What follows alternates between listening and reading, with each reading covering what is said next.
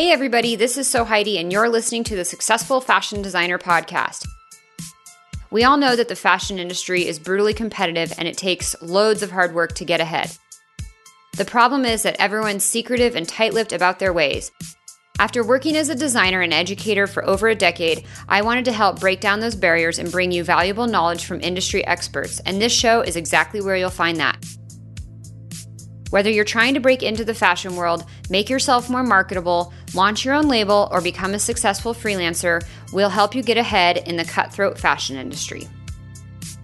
This is episode 39 of the Successful Fashion Designer Podcast, and today I'm chatting with Kristen Allen. With no fashion background or experience, Kristen has spent the last three years learning the ropes of launching her own line of tops for women who are full busted. Kristen patiently and di- diligently worked directly with her audience and researched what her customer wanted to make sure her product fit right, used the perfect fabric, and was available in the right colors at the right price point. After this long journey of not only educating herself about how the industry works, what it's like to manufacture a product and work with factories, but also deeply understanding her customer, she recently started talking to factories in China to get her designs produced. In this episode, Kristen and I chat about how she slowly grew her network and found the right suppliers, her smart strategy of doing pop up shops as a form of research and what she learned from them, and why it's worth it to hire an industry expert to make sure factories don't take advantage of you soon as you uh, you know approach these different companies and and this happened to me they'll they'll sell you a dream. They'll say oh yeah we can do this work. Oh yeah no problem. Great. And then they give you something that's horrible. And then when you catch it they look surprised that you caught it because i guess maybe they think oh you weren't supposed to catch it. You know we we didn't think that you knew anything. But what they didn't know is i might have been new to this business but I knew to hire somebody to that know really knows sewing and really knows manufacturing to look over and make sure that things are done right. Before we get on to the interview, I want to let you know about something new that is available within the Successful Fashion Designer Network. Just last week, I launched a Patreon page. Now, if you're thinking right away, oh, Patreon, she's just asking for me to give her money, that's absolutely not what it is. You can give a dollar or a couple dollars a month, but you don't have to. Everything on the Patreon page is available absolutely for free. And there are three things and three reasons why you may want to check out the Patreon page.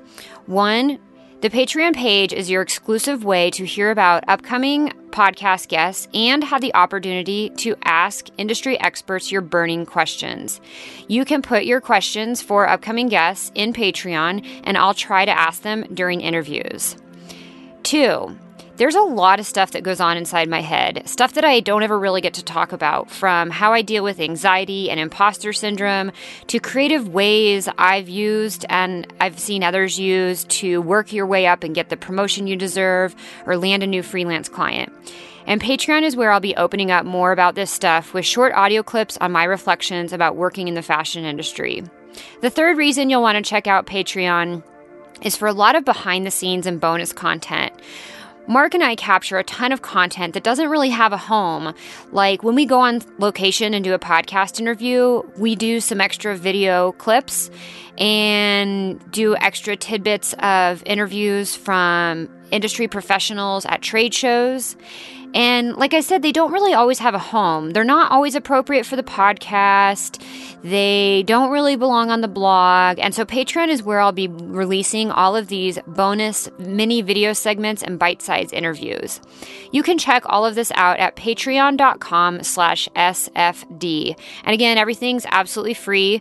Uh, if you get in there, I would love to hear your feedback, what you love, what you don't love, what you want to see more of. It's a place where we're going to be experimenting with new content types talking more with you guys about what's going on behind the scenes, and just having a little bit more of a dialogue back and forth. Again, check that out if you want to get questions answered for upcoming podcast guest interviews, some of my internal reflections on working in the fashion industry, as well as behind the scenes bonus video and interview content. All right, now, as always, if you don't want to miss out on upcoming episodes, make sure to hit subscribe on iTunes or wherever you're listening. And I will also ask you that if you do enjoy this show, I would be so thrilled if you'd take 30 seconds to leave a rating or review on iTunes. It really helps out and I really appreciate it. You can do that at sfdnetwork.com slash review. Now, on to the interview with Kristen. To access the show notes for today's episode, visit sfdnetwork.com slash 39.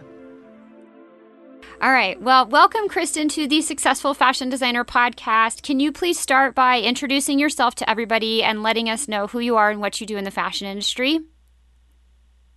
Okay, um, my name is Kristen Allen, and I am a founder and president of Exclusively Kristen, which is a clothing line specifically for full bust women, um, and that's women who wear double D and higher bra cup.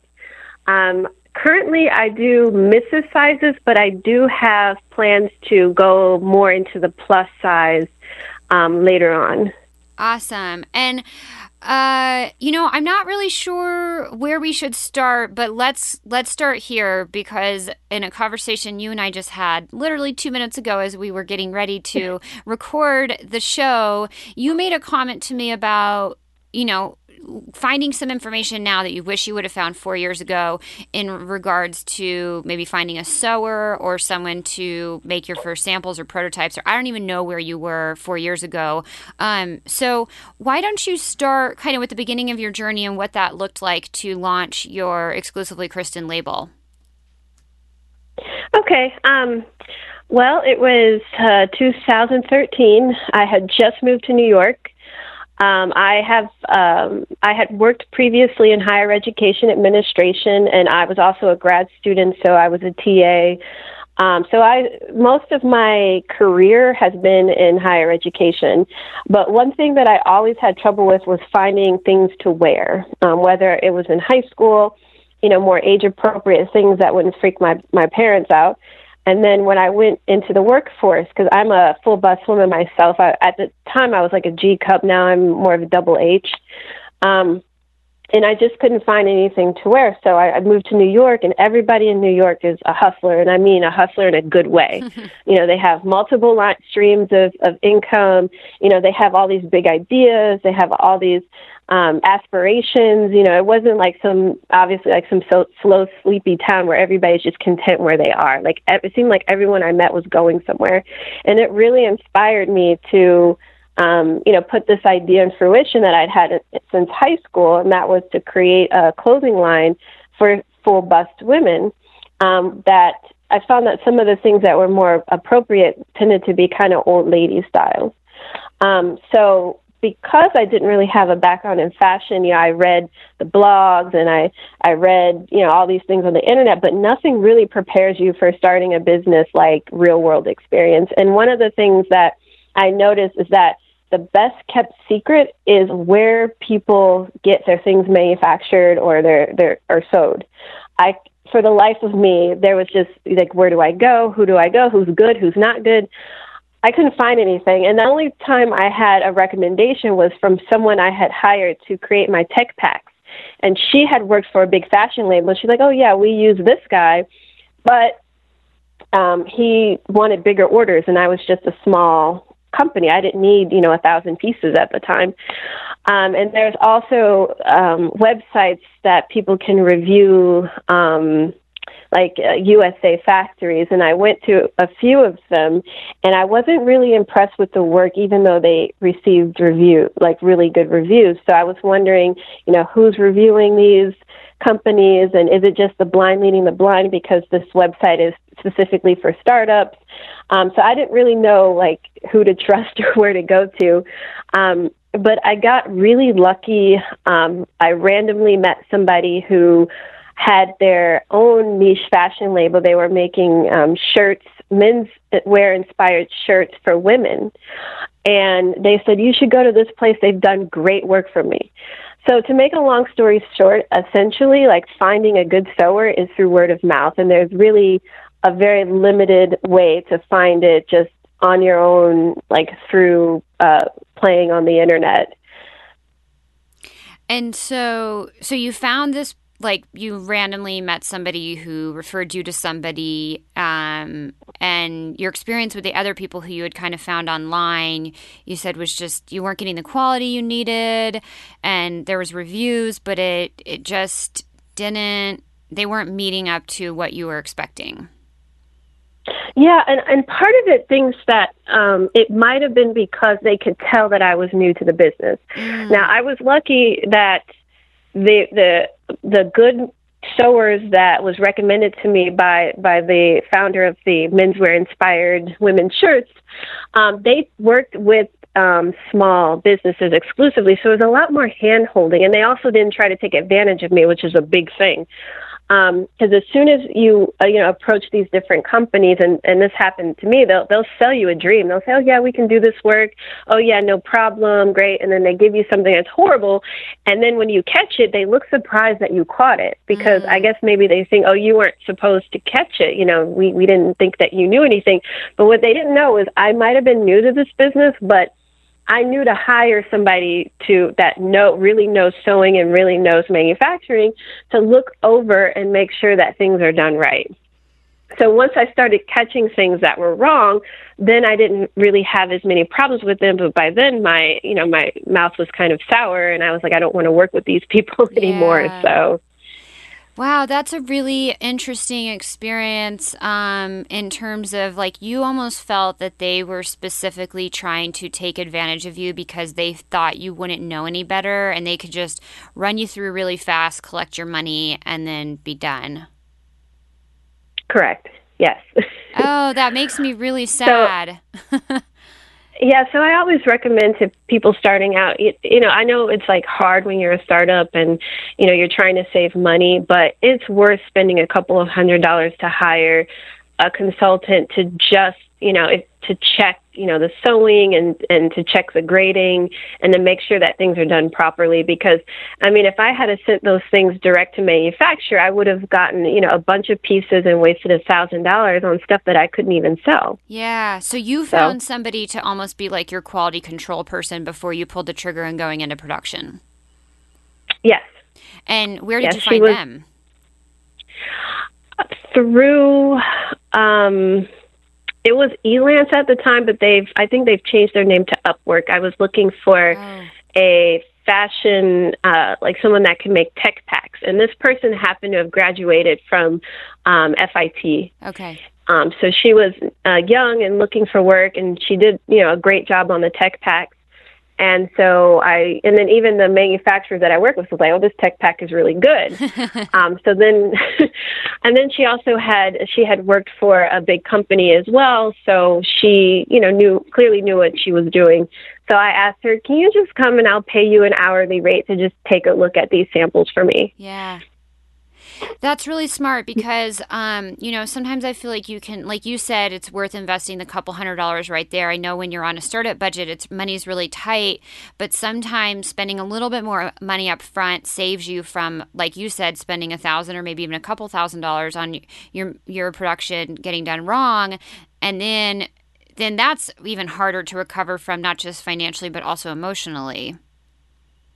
Yeah, and if you approach stores with that, I mean, if, if that's the case, you have to go direct to the consumer, which you know the margins are higher, but um, you know the consumers aren't stupid, and so they're going to look at the garment and say, well, you know, it's not the greatest. I mean, if it's priced correctly, then they may not even care. But um, you know, you really limit yourself if you can't even approach stores and get that distribution because you have something that you know it's going to ruin your reputation yeah. if you approach the stores with so. Yeah.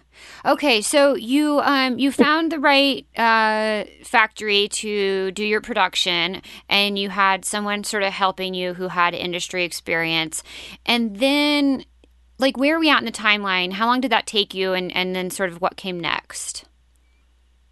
Okay well it actually took me the first year was really tough um, because I, I was trying to go at it, you know, on my own. I was trying to save money.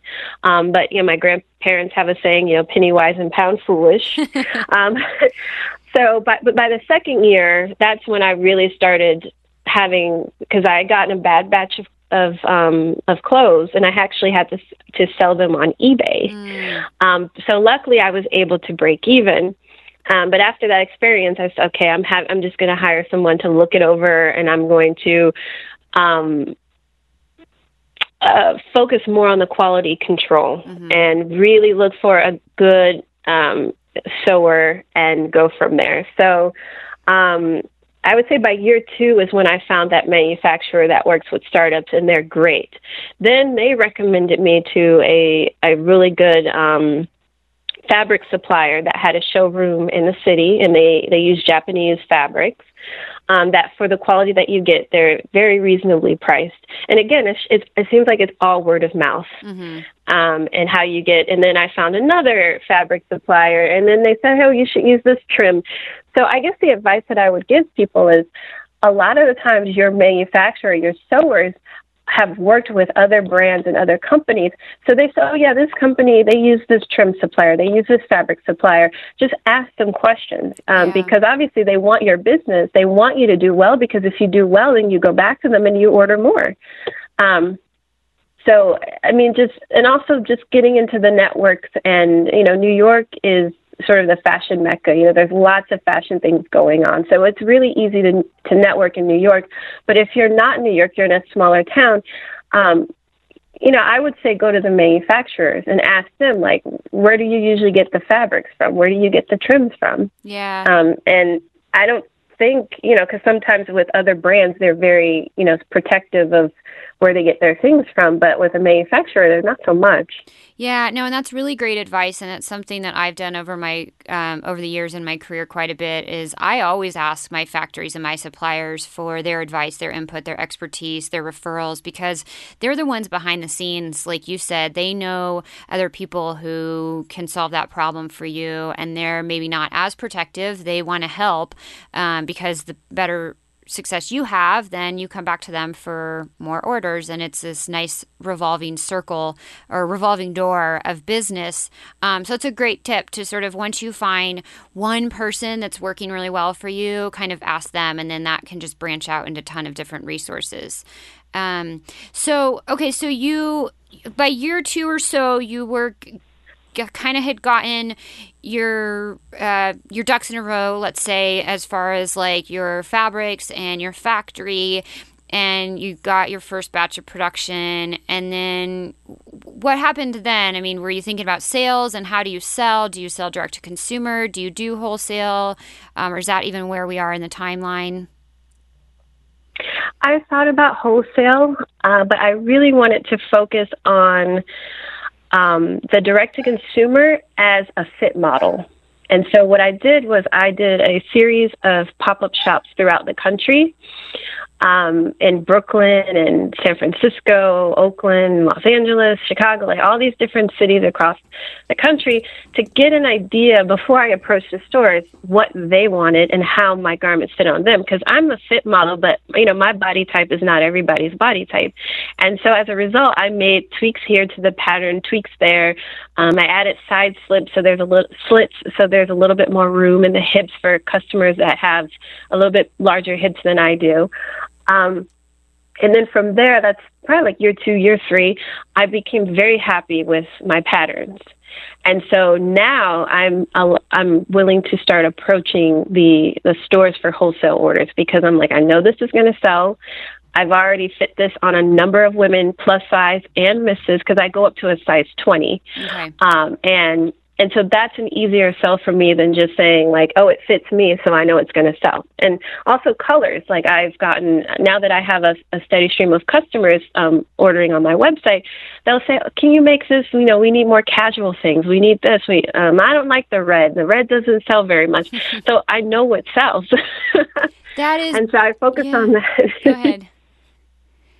Oh yeah, I was finished. oh well, I just wanted to say like that's brilliant. And I love the way you kind of pitched it. You're like, I used my customer as a fit model, and you went through, um, and it was almost like this product validation and research phase that you did super, super in depth by actually going out there in the real flesh and blood, like doing the pop up shops, talking to your customer, getting their feedback, making the tweaks. Um, I, I love that so much.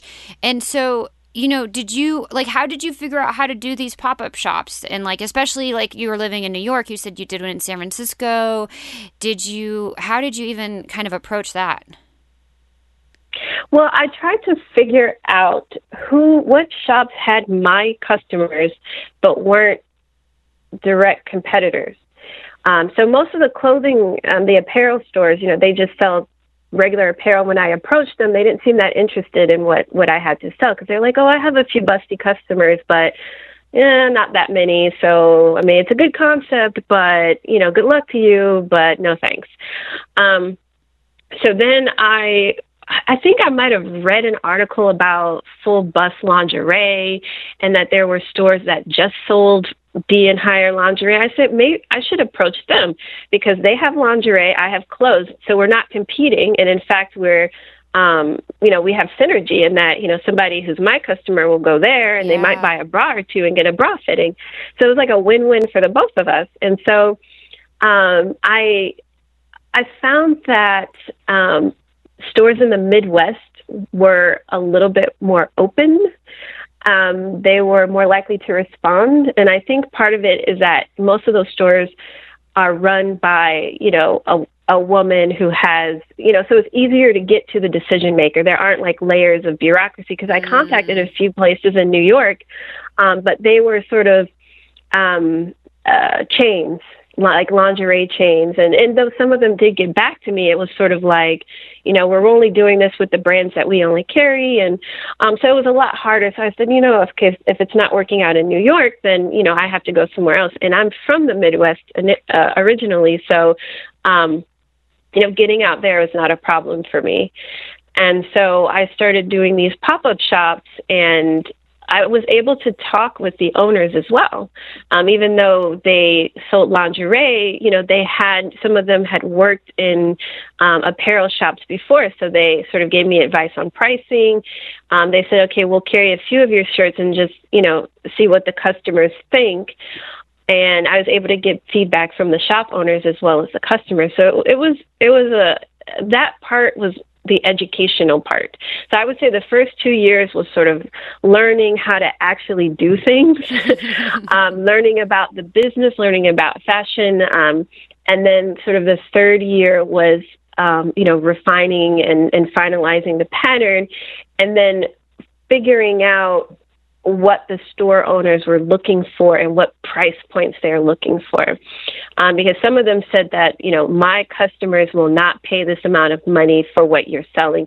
Even though this is a nice shirt, it's well made. I love that it's made in the USA, but you're going to want to rethink your pricing. Mm. What um, was your price range at that point?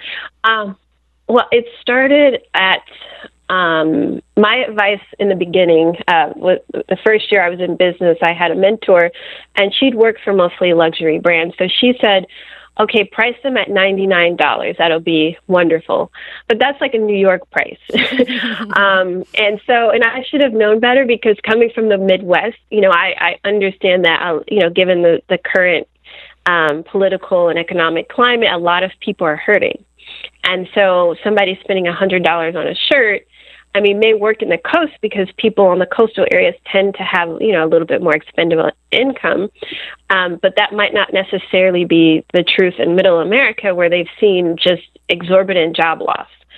Um, so that's where I was getting a lot of pushback uh, about my pricing. So they started at 99 and made in the USA, and now I'm think I'm in talks with uh, someone who who works with Chinese manufacturers to get the price down. Okay. Um, it's it's um, I wanted to stay here, but my I've learned through all this market research and talking to store owners is that my customers are very price conscious.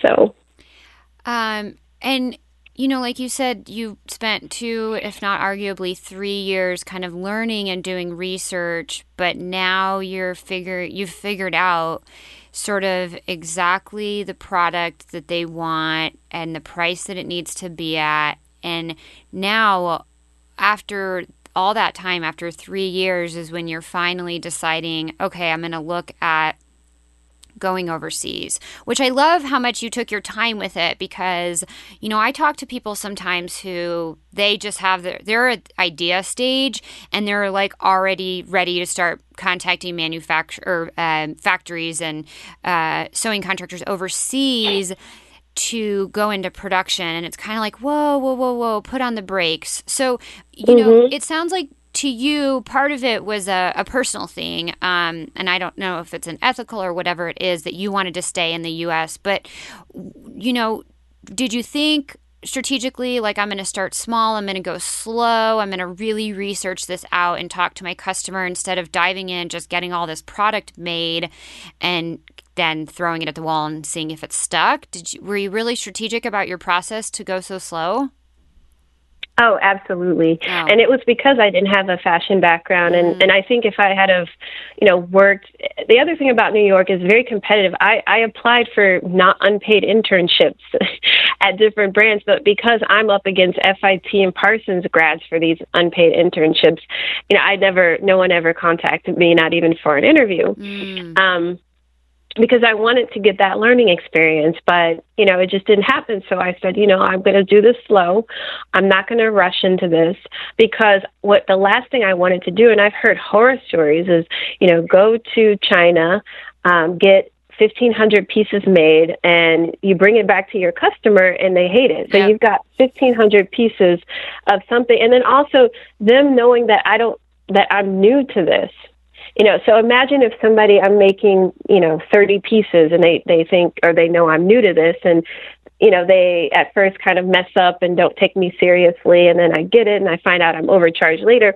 It's just a drop in the bucket. It's not you know i i i shelled out ten thousand dollars or five thousand dollars for something. It's you know more like a few hundred maybe a thousand. So in the grand scheme of things it's not a huge loss if that happens on a smaller scale. But now you know now that i'm talking to um, Chinese manufacturers or liaisons to Chinese manufacturers, mm-hmm.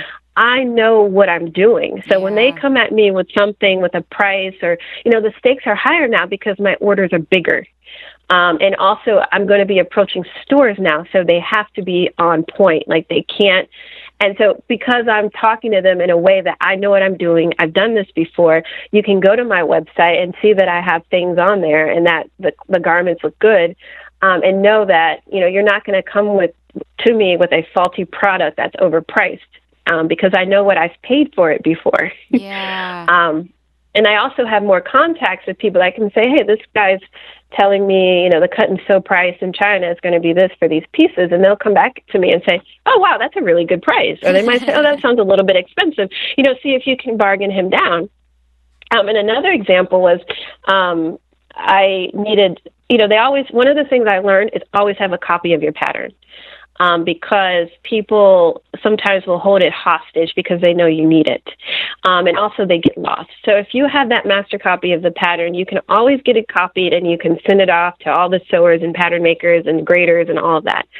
Um, and so when I approached um, this person who was the Chinese manufacturing liaison, I asked, um, oh, I would like a copy of the pattern. How much do you charge for a copy of, of the pattern? And he charged, he mentioned something that was double what I had paid in the past. So I knew, I'm like, okay, this guy, I'm going to have to really watch him. um, and so I said, "Oh, that seems a little high. That's okay. I'll have I'll have my you know my friend do it." Yeah. Um. So now when I get quote, price quotes from him, it's you know fair. so. Oh, I love that's so great. Um, and where did you find the liaison for the Chinese factories? Um, actually, it was kind of random. I was looking for um, fabric, uh-huh. and this person also sold fabric. Okay. And so when I went to his office to take a look at some fabric swatches, I noticed he had some sewers in the back, and I said, "Oh, you know, do you do you manufacture here?" And he's like, "Oh yeah, we have manufactured in India, and we also have some in China." And I said, "Oh," and you know, he's a good salesman, so he's like, "Yeah, this shirt, you know, this shirt, we, you know, we would charge you this amount for it." And I said, "Oh, that's a you know that's a very good price." And I was thinking about going overseas anyway, so I said, "Okay, well, we'll test you out. I want you to make a sample for me, and we'll go from there." And I think that's the best way to talk to them because if you like what you were saying, like if you you know have a prototype and then you dive into it really quick, yeah. they can smell that desperation. Yeah. But if you're more like, um, "Let's test you out. Let's see how you do first you know, and then and then we'll go from there. Then all of a sudden you get a better product because they know you're not desperate and they know you're not rushing. Yeah. That yeah they can totally sense that desperation and i, I don't even know if i would say desperation because that almost puts a negative tone on it but it's almost like the excitement to get to the finish line and i think for a lot of designers that finish line is like having the production in hand like ready to put it in the market and so they can sense that excitement which is easy to um, you can get so excited that you're going to move so fast that, like you said, you miss all these things. You start getting taken advantage of. And so it's a matter mm-hmm. of having the self discipline to put on the brakes and say, no, let's test this out. I'm going to get a prototype first. I'm going to get a sample first to make sure we're a good fit. Um, and of course, there's mistakes and you learn along the way. But I think having the patience in your own self to take a breath and slow down and say, I'm going to do this, I'm going to make sure it's done right is huge. Yes, and I think over the long run, it's even though it's been sort of slow to really launch my my company. Yeah. Um, I think in the long run, it's it's better this way. Yeah. Um, particularly for someone who doesn't um, have a background in um, in fashion and sort of the business aspect of it. I mean, we all wear clothes, but you know, running a fashion company is a whole nother ballgame, or any company for that matter. Yeah, it's very, very true. Um, and it takes time to build a really good, solid foundation, which is what you're building. Um, instead of just putting some stuff out there. You've spent the time to make sure it's right and to talk to your customer. And you actually already have a nice base of people who are your fans and who like your product and who are buying from you. And that can just make everything from here on forward easier. Um, so where are you at right now then? You're talking to someone in China and are are you going into production over there or what's happening? Well, I have a few items that are in production at this moment in the U.S. And um, as a small business, sort of balancing, you know, inventory. You know, you don't want to have too much inventory, but you also don't want to have too little. So it's like this this difficult balancing act sometimes. And so I had some long sleeve shirts made several months ago, and they sold out really quickly, um, which you know is good for me, but not good, you know, for the customer. Um, and so after this production in the U.S. of the long sleeve shirts, I'm going to look into manufacturing in in China. Okay. But I just didn't want to have like too much going on. Also, financially, I'm a small business, so I don't have like you know copious amounts of money to say, okay, we'll just do this production real quick in the U.S. and then I'll go and do a big production in in China. So yeah. Um, but then, you know, if I sell out really quickly of these, which I'm actually anticipating that I will, um, then I need to get on the move. uh, so, talk a little bit about that and like your success with direct to consumer because that's fantastic to be able to run a production, uh, do a run of production, and then it sells out really fast. And um, I mean, as much as that's a problem because you you you're like, I could sell more, my customer wants more. That's that's uh, arguably a good problem to have. So, you know, you did these pop up shops, and then how did you get these people to keep coming back to your site and buying more or get new people to your site? Like, how have you strategized that? Uh, well, I did. I've done Google AdWords, and I will probably start doing that again. Um, one thing about marketing is kind of like a black hole. Like you don't know what works and what doesn't work, and it can also be very expensive. So you're sort of testing out all these different channels. Um, and so I found that social media has been really good. Um, and it's free. And sometimes I do ads, like I'll do a five dollar push on, you know, a post about, you know, my shirts, or I'll do a po- uh, a boost of, you know, the pop up shop. And I I find that when I do a pop up shop in a certain city, like a week later, I'll get a couple of orders from that particular city or someplace nearby.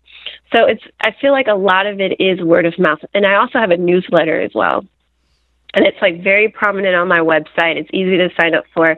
And when I do the pop up shops, I always have like a newsletter sign up sheet because again, it's like free. And whenever I have new products or I have, you know, a sale going on like for Black Friday, I always send out the newsletter and then, you know, I get like a few sales just from that. Sure. Um, so, but you know, right now my budget is pretty tight for marketing, um, but I find I've been getting a lot of repeat customers, oh, and I'm going to start revisiting um, ways. Uh, you know, I found that when someone writes about me, um, like a feature in a newspaper, um, that really helps as well.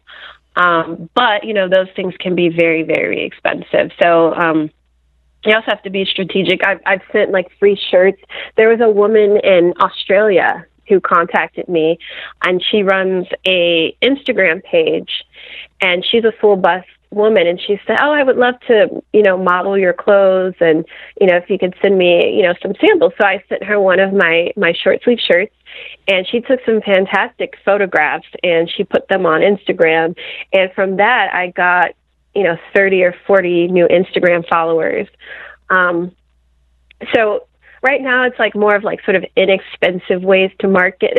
Yeah. um, but you know, in the future, I'm definitely um, going to look into because you know you can't do those types of marketing things and grow really big. You know, it's it takes a lot of money, but there are strategic things that that you can do.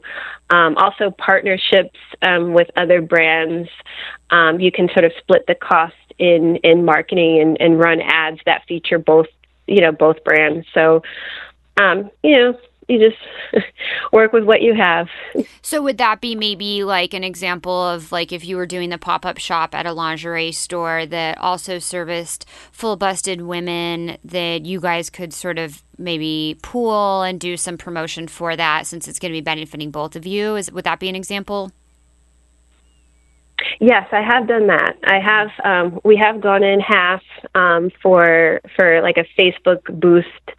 Um, also, I have uh, marketing cards made uh, for the pop-ups that I send to the stores, and they in like a month before, and they'll start, you know, putting them in the ladies' bags, mm. you know, when they buy something. That's and smart. um, one person they um, one shop made a, a nice poster and she put it on her storefront and was handing out the postcards. Um, I have like gone a day early and grabbed a couple of those postcards, and you know, anytime I was in a shop or something, I would just like hand them out to people. Um, I also carry postcards in my in my purse, you know, of my brand, and if I start talking to somebody even like an Uber driver, I'm like, yeah, you can check out my my brand. So these are like you know, each postcard cost me like 10 cents to make. Sure. So, um, yeah, it's a very inexpensive way, you know, to market.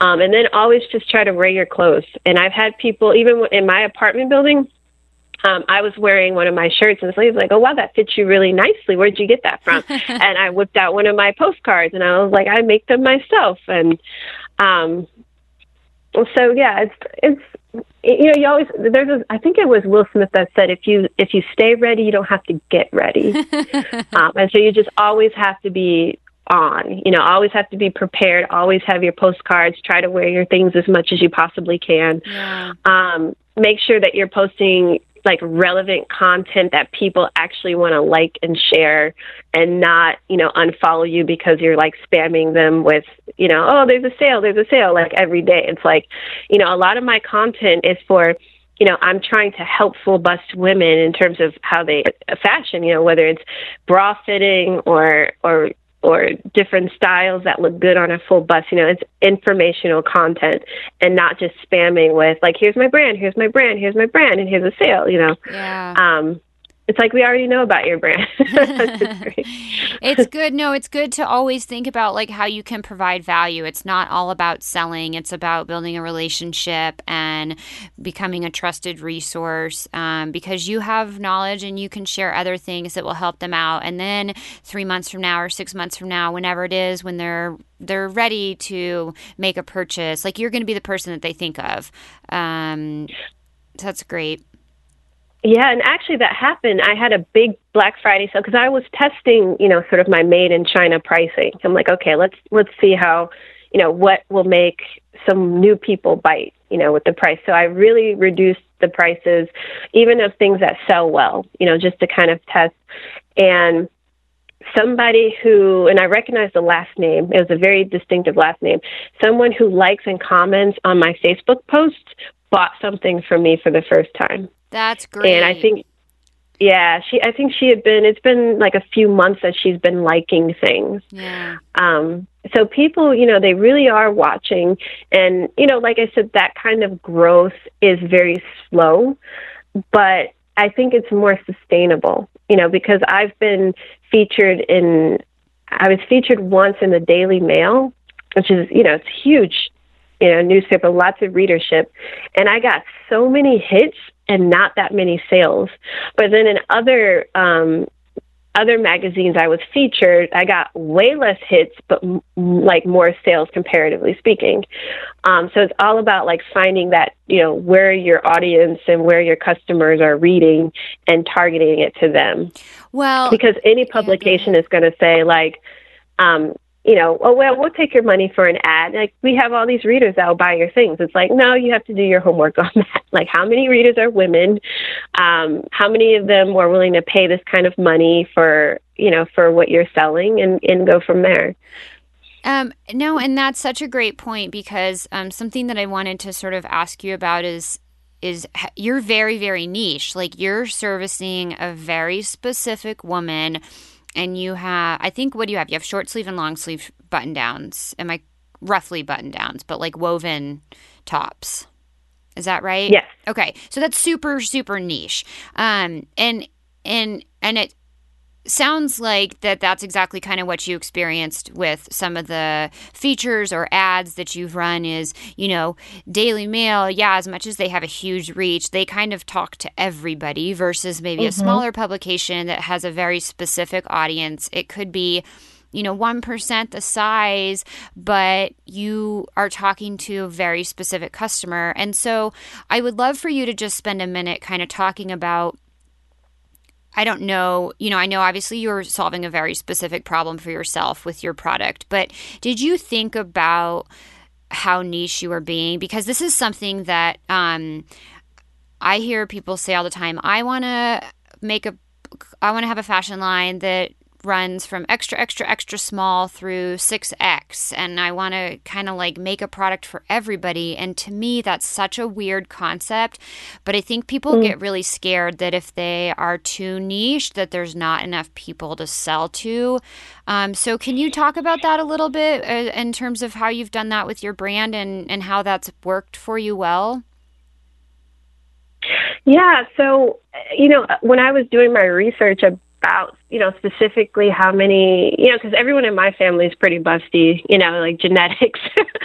but, you know, not, you know, not everybody is. So I was like, how do I quantify this? How do I know if I even have a business, if there's, you know, a, a good number of women that, that, you know, can use my product?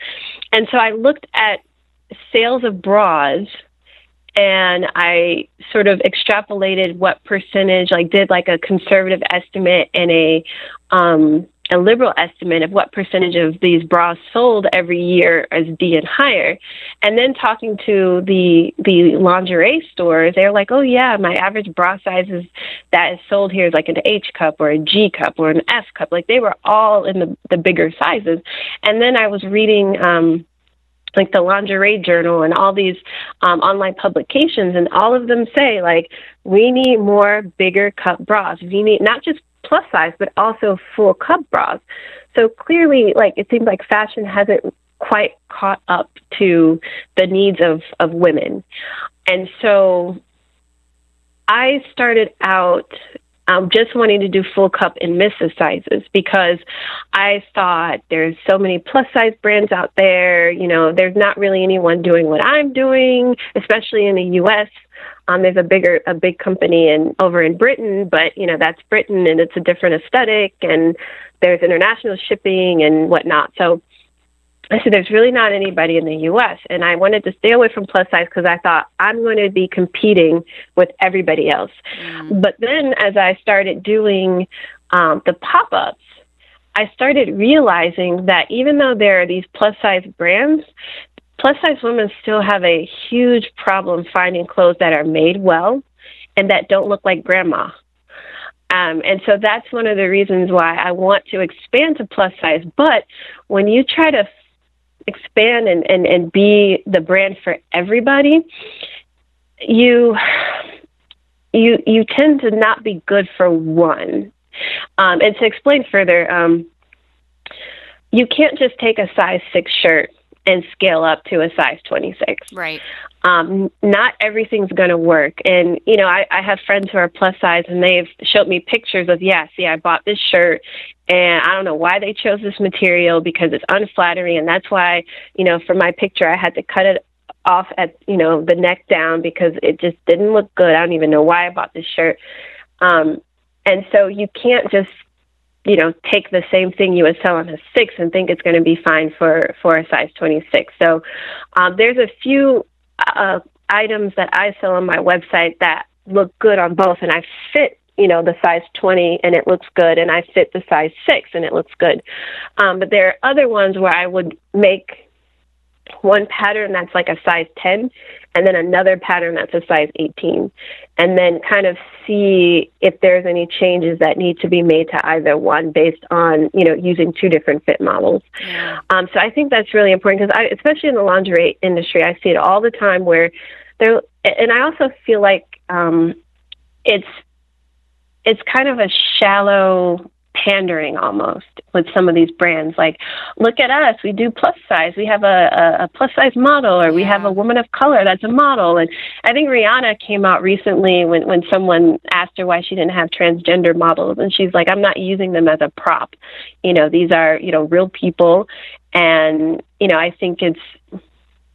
I think it does a disservice when you just look at people like they're you know, a prop or a token. It's like, you know, if I'm going to do plus sizes, I'm going to do it right. And I'm going to do my research and I'm going to fit people and I'm going to make sure that the fabric works. I'm just not going to take what I have and say, oh, look, I'm great. I'm a, pat myself on the back. I'm doing, you know, a size 26s now. It can almost look like a marketing gimmick, like some, like I think you made yeah. a comment. These big brands, they, you know, because this has been a, a, hot topic for a few years now. I know Amy Schumer's been a really big advocate, um, and there's there's some other big celebrities, but it's not like you can just pump out some plus size clothes and then check the box. It's it's not that easy. Um, like you said, if you're gonna do it, do it. Do the research, talk to the customer, make sure it works for them, make sure it's the right fabric, it's the right fit. Um, and that's where it can be really hard to do everything for everybody because if you really want to do right. it right, it takes a lot of work. Um, I mean, you spent three years kind of perfecting just these couple items for a very specific market, which I think is phenomenal. Um, and I, I, I think takes a, a, an insane amount of patience and self discipline to, to go that slow, but in the long run is going to pay off tenfold. Yeah, absolutely. Um, I'm I'm definitely glad I did it that way. Yeah. Um, and I'm glad because one of the things that that some of my plus size friends said was, and and this goes just in general people are not stupid and people know when it's a cheap pandering. Yeah. Um so you know if they buy my brand i want to make sure that you know they know that they're getting a quality piece that i took the time to do. That's going to create repeat customers. Yeah. and it's like that with me you know if i you know go to a store and you know someone tries to sell me something that's not that great i'm going to remember that and i'm not going to go back yeah. But if I go to a store and the person tells me like, oh, "No, I wouldn't I wouldn't get that. You know, this is going to fit you much better. It's much higher quality." And then I try it on and I'm like, "You know, you're absolutely right. This is good. Thank you for not trying to just sell me anything." um, I'm more likely to go back and buy something. It's exactly like those factories you talked about at the beginning where you went to them and you you know, you felt initially that they were trying to take advantage of you. And then once you noticed that the samples and the construction weren't coming in right, and you pointed all those things out, they were maybe willing to make the corrections at that point. But by then you said your mouth was already sour and you, and you're like, I'm done, I'm going to go somewhere else. And so it's a very similar type of experience, I think, that you then as a designer start to create and build and nurture with your audience and your, um, your your customers. Um, on that note, a little bit off topic, but you made a comment earlier that I wanted to ask about, and I don't know if you're comfortable sharing exact numbers, but maybe you can give us a range.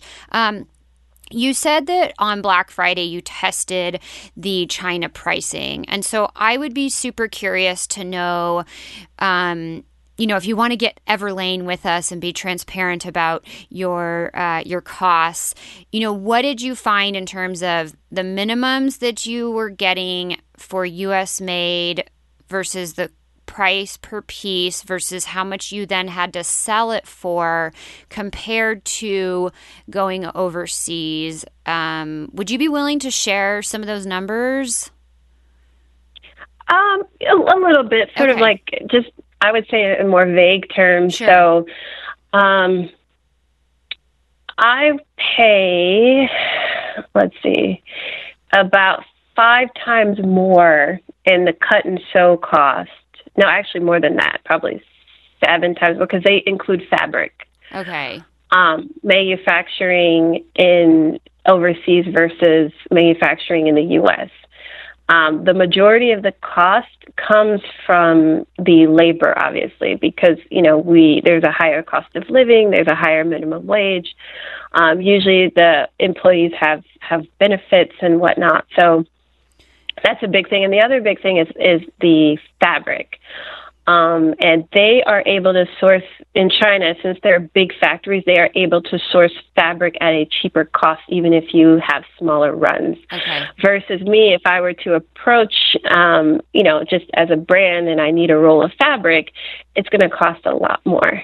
Um, so it's it's sort of like when you go through a larger company, um, even though you might pay, say, a middleman or something a little bit more, you're that middleman is working with a ton of other factories and they have a relationship with them so they get a better price than you would. Right. Um so sometimes it, it works out but you know you could you have to do your homework and and see but um yeah my fabric costs were pretty high here because i went through the um japanese distributor. Um but then when i went to the the Chinese factory with the, pretty much the same fabric. They're like, "Oh yeah, we can get it for half." oh, wow. okay, so you were able to cut your and shipping. Sh- shipping what shipping shipping from overseas to you to distribute or well, because it's a Chinese manufacturer, the fabric is already in China. So the shipping cost is like negligible. Okay. As opposed to, you know, when they would have to ship the fabric to my manufacturer in the US, it was very expensive. Gotcha. So. Okay, so your fabric from US to China was about half and then clarify the seven times thing again. So, like, if you were paying, if you were paying, um, and for just quick, easy numbers, if you got something cut and sewn in China for one dollar, you were paying seven dollars in the U.S. to get it cut and sewn. Yeah, roughly. Or, or you know, like say, you know, ten dollars, um, you know, in China, and that's including fabric. Okay. Um, versus say anywhere from forty to seventy dollars in the U.S. depending on how much you make. Wow. But also in China, you know, you need you need to have a higher quantities yeah. as well. So, so if like, I were to approach, but even if I approach and I've I've gotten pricing on larger quantities, it didn't bring down the cut and sew price that much. Okay, you got larger quantity pricing here in the states. Mm-hmm. And so, what have you found? Are you comfortable sharing what the minimums are that you're looking at in China? Um, well, in China, usually for a first time order, you can't go lower than a thousand. Okay. But I've heard because a lot of manufacturing is moving to Vietnam or um, Myanmar, mm-hmm. Haiti, even. Um, there's a lot more competition. So sometimes, you know, they're willing to go, I mean, for the good factories, um, they're willing to go lower than that. Um, but, you know, I would caution that before you put in a big order, make sure that, you know, they make a sample. Um, they make samples of all the sizes, and then maybe even do just a small run of maybe 50 to 100 pieces that you, you check mm-hmm. um, before, you know, because if they're bad, you can just pay them for the 100 pieces and go on your merry way. Right. As opposed to, you know, paying for a thousand pieces and being like hugely out of pocket, yeah. and then you have a thousand things that you can't sell. Yeah. Now, so you know that's me being like slow and cautious, which again is very smart. Um, so you know, congratulations on that because it's it. I mean, I even have a hard time with certain things being slow and cautious. It takes a lot of self discipline. Like I said earlier, we're so excited sometimes to get to the finish line, um, but we have to enjoy the journey as well. Um, and then, just as a word of caution, can you like, are you getting DDP? Um, delivered duty paid or LDP, landed duty paid pricing versus FOB freight on board, and just kind of talking about importing the product and you know not um, because sometimes, and, and I don't know how far you are into your um, sourcing overseas, or if maybe your liaison is handling all of this for you. But one thing that can be a big surprise is you or- place this order with the factory, and it really only pays for the order to be made and then to get to the port in China, and then right. from the port to get it on the boat over the water to the port in the US, then from the port to your office, which may be, you know, a big shipment. And then paying duties and customs. Um, you also have like insurance and stuff in there. So have you gotten to that phase yet? No. Okay. um, I have. I haven't. But you know, I will say that when I, whenever, and this is important, whenever you communicate with somebody, um, what I say is, okay, this is the total price that I am paying. That is it. This includes landed, everything, and make sure you get everything in writing mm-hmm. so that you know they can't backtrack and say, no, no, no. That I'm like, nope. Here's the email. Like I, it's right here. Yeah. um. So yeah, I'm not to that point yet, but I you know, I know about the different shipping, and I and I always say like, all I'm paying you is this price for everything, including shipping and getting it to my office. Is that correct? um, and then make sure you get it in, in writing. yeah, yeah, that's smart. That's smart. Um, so, this is a really exciting journey, Kristen, and congratulations on your successes so far. Um, you have so much more to come, I know, and have done such a great job of building this amazing foundation. Um, where can everybody find you and what you're doing online? Well, um, I sell primarily through my website, which is www.exclusivelykristen.com. And you can also follow me on Twitter um, at exclusively Chris on Facebook and Instagram, and both of those are just um, exclusively Kristen.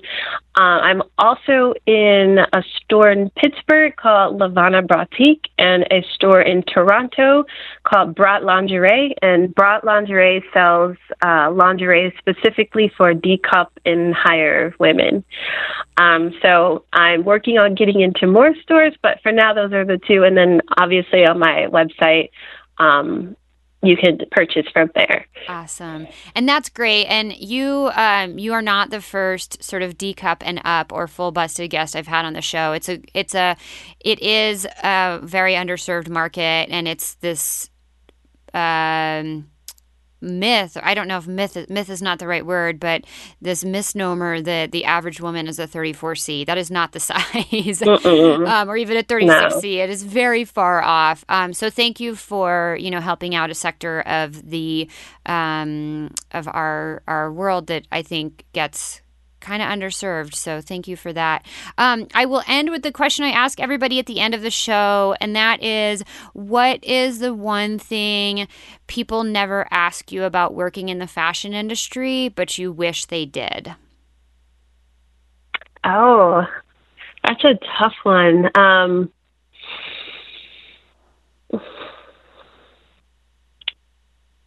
just how do you stay patient?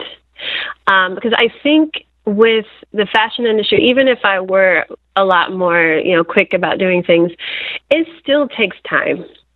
You know, manufacturing takes time, delays take time, or, you know, there are always delays. Things happen. Sometimes the fabric is delivered someplace where it's not supposed to, or, you know, stuff happens. Um, so you always have to be patient, but at the same time, you know, when you're a small company or when you're new, sometimes people, like I said, will take advantage of you and they will push your order to the side. So there's this balance of like, of being patient and understanding that things happen, but also of staying on top of things and making sure that people are are doing what they're supposed to do. Um, so I think how I stay just patient is I'm always learning and I'm always reading. Um, and, you know, even though I work with one factory, you know, I'm always making connections.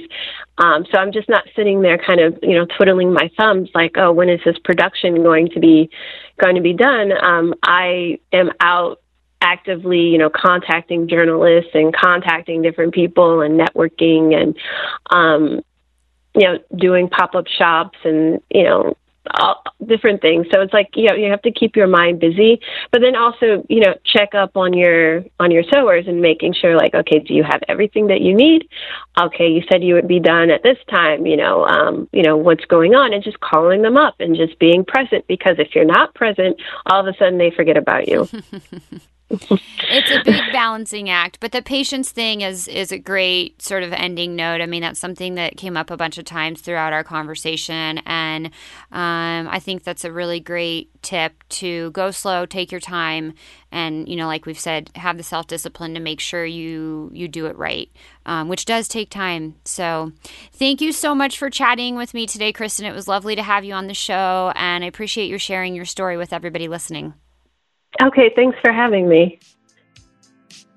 Thank you so much for listening to this episode of the Successful Fashion Designer Podcast. I appreciate each and every one of you. Make sure to hit subscribe on iTunes or wherever you're listening. And if you enjoyed this show, I'd be super appreciative if you took 30 seconds to leave a rating or review on iTunes. You can do that at sfdnetwork.com slash review. I'll also remind you of our newly launched Patreon page, which is available at patreon.com slash sfd. Everything's absolutely free, and it is your exclusive way to see who is going to be coming up on the podcast and submit your questions to get answered. Hear some of my internal dialogues and reflections on working in this industry about things like anxiety or imposter syndrome, or even stri- tricks and strategies I've used and I've seen others use to launch their label, work their way up in their career, or get ahead in their freelance journey. We'll also be sharing tons of behind the scene and bonus content like mini clips from podcast interviews that we do on site where we capture some video clips, as well as small bite sized interviews from trade show floors or random outings where we just have a chance to get a five minute interview with a really awesome person. So check that out at patreon.com slash SFD. And thank you so much again, you guys, for listening. I love being here with you every week, and I'll see you next week. Bye bye.